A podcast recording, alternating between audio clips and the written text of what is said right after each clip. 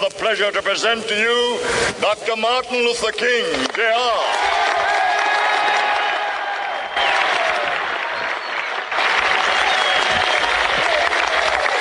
I am happy to join with you today in what will go down in history as the greatest demonstration for freedom in the history of our nation. There is only one real peace now, and that is peace for all time. I speak to you for the first time as Prime Minister in a solemn hour for the life of our country, of our empire, of our allies, and above all, of the cause of freedom. 2,000 years ago, 2,000 years ago, the proudest boast was Civis Romanus Sum. Today, in the world of freedom, the proudest boast is Ich bin ein Berliner.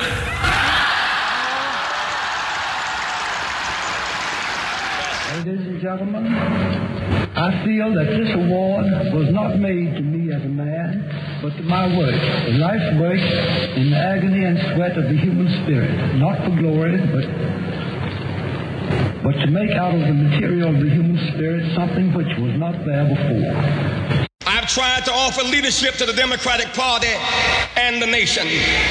If in my high moments I have done some good, offered some service, shed some light, healed some wounds, rekindle some hope, or stirred some run from apathy and indifference, or in any way along the way help somebody, then this campaign has not been in vain.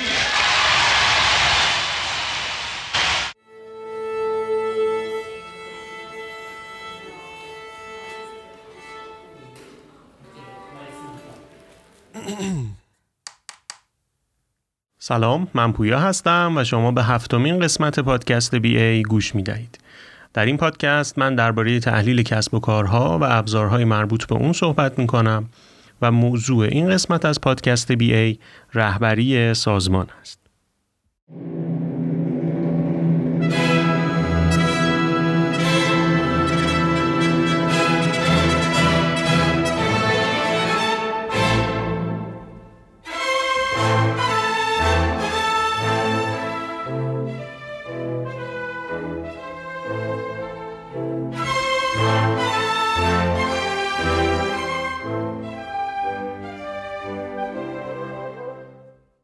بیشک رهبری موضوعی پیچیده، متفاوت و در برگیرنده بسیاری از مفاهیمه.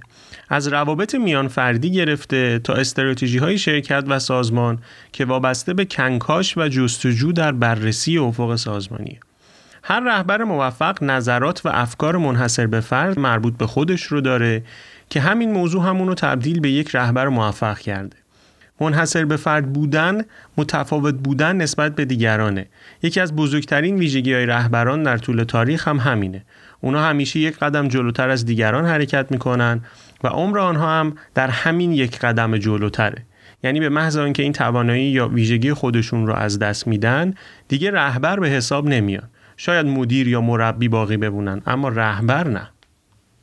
بازار کتاب پر از کتاب های زرد درباره رهبریه. اما اگر شما هم مثل من موافق نظر رولف دوبلی درباره کتابخانی باشید که کمتر بخوانید اما دوباره بخوانید می‌تونید با کمی جستجو چندی کتاب ارزشمند درباره رهبری پیدا کنید و دستتون بگیرید.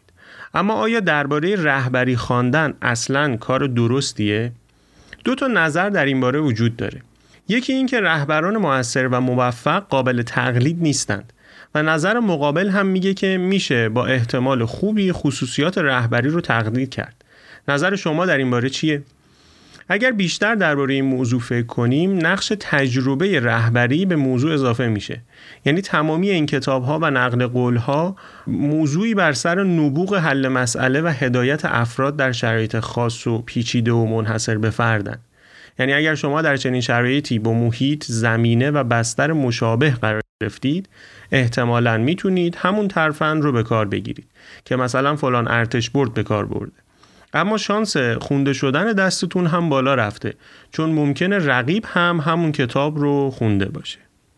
باید قبول کرد که بیشتر خصوصیات رهبری ذاتیه. اما این تمام داستان نیست و بسیاری از مهارت‌های رهبری قابل تمرین و گسترش است. در محیط های کسب و کار مدرن امروزه از خصوصیات رهبری نه به عنوان شاخصه های فردی بلکه به عنوان یک فرایند سیستماتیک استفاده میشه. منظور چیه؟ مثلا به زم استفان کاوی توانایی رهبری مدرن شامل مواردی مثل تمرکز بر نتیجه، ایجاد فضای کاری اثر بخش، مدیریت از طریق مدلسازی شخصی و ترغیب و تشویق به کار تیمیه. خب همونطوری که متوجه شدی تمام این موارد می‌تونن به صورت سیستم عمل کنن و مهم نباشه که فرد رهبر چه کسیه اون فرد رهبر تا زمانی که نقش مثلا تشویق کنندگیش رو در کار تیمی به خوبی انجام میده رهبر خوبیه.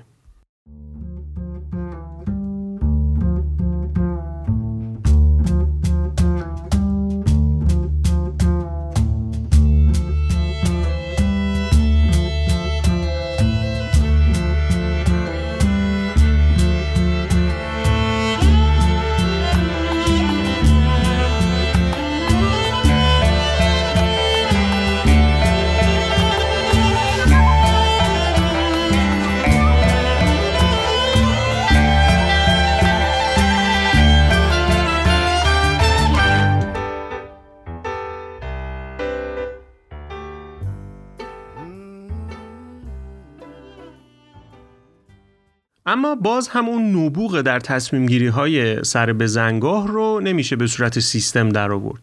زمانی که کشتی سوراخ شده و همه به فکر نجات جان خودشون هستند تنها یک رهبر واقعی می‌تونه افراد رو گرد خودش جمع کنه و به سمت سوی هدایت کنه البته امروزه راه هایی هم پیش روی رهبران سازمانی قرار داره. مثلا بهرهگیری از تفکر نقادانه و تفکر سیستمی یا استفاده از علم آینده پژوهی و مدیریت ریسک. تمام این ابزارها به تحلیل و درک بهتر شرایط حال و آینده کمک می‌کنه. موضوع دیگه درباره رهبری اینه که رهبران موفق هیچگاه تنها نبودند و با استفاده مناسب از افراد، منابع و دانش تونستن به موفقیت های چشمگیری دست پیدا کنند. پس یکی دیگه از تمهیدات می‌تونه بهرهگیری از افراد کاردان، دانشی و با تجربه باشه که نسبت متوازنی از این افراد می‌تونه موتور سازمان رو به سرعت به حرکت در بیاره و کسب و کار رو در مسیر شکوفایی قرار بده. نظریات و مدل‌های رهبری سازمان بسیار زیادی وجود داره و من قصد ندارم اونها رو در این پادکست بازگو کنم. شما می‌تونید با جستجوی ساده درباره این موضوع چندتایی از این مدل‌ها رو پیدا کنید و ازشون بهره ببرید. اما در اینجا برخی از ویژگی های رهبر مدرن سازمان رو نام می‌برم همونطور که قبلا هم گفتم رهبر سازمانی باید تفکر آینده نگر داشته باشه و ابزارهای زیادی هم در این باره می‌تونه بهش کمک کنه. از مدل ها و الگوریتم های ریاضی پیشبینی آینده گرفته تا انواع تکنیک های آینده پژوهی. رهبر سازمان باید توانایی به وجود آوردن تغییر رو هم داشته باشه. وگرنه نگه داشتن وضع موجود کاری که مدیر انجام میده معمولا به عقب افتادگی سازمان در فضای بسیار پیشرونده کسب و کارهای کنونی منجر میشه و این تغییر بازه گسترده از نوآوری تا خلاقیت داره. و در این باره هم ابزارها و دستورالعملهای فراوانی تحت عنوان مدیریت تغییر و نوآوری وجود داره. رهبر سازمانی مدرن باید توانایی خاصی در زمینه برقراری ارتباط مناسب، هدایت و نفوذ در دیگران هم داشته باشه که بخش زیادی از این توانایی به ذات فرد برمیگرده یعنی کاریزماتیک بودن رهبر. اما تکنیک های شخصیت شناسی در علم روانشناسی هم می‌تونه در این زمینه بسیار کارآمد باشه. رهبر سازمانی مدرن باید توانایی مربیگری یا کوچینگ هم داشته باشه. از هدایت تیم ها و گروه ها تا جلسات افکار و عملکرد افراد. با استفاده از تکنیک های ایجاد و افزایش انگیزش رهبران می‌تونن به این دستاورد هم دست پیدا کنند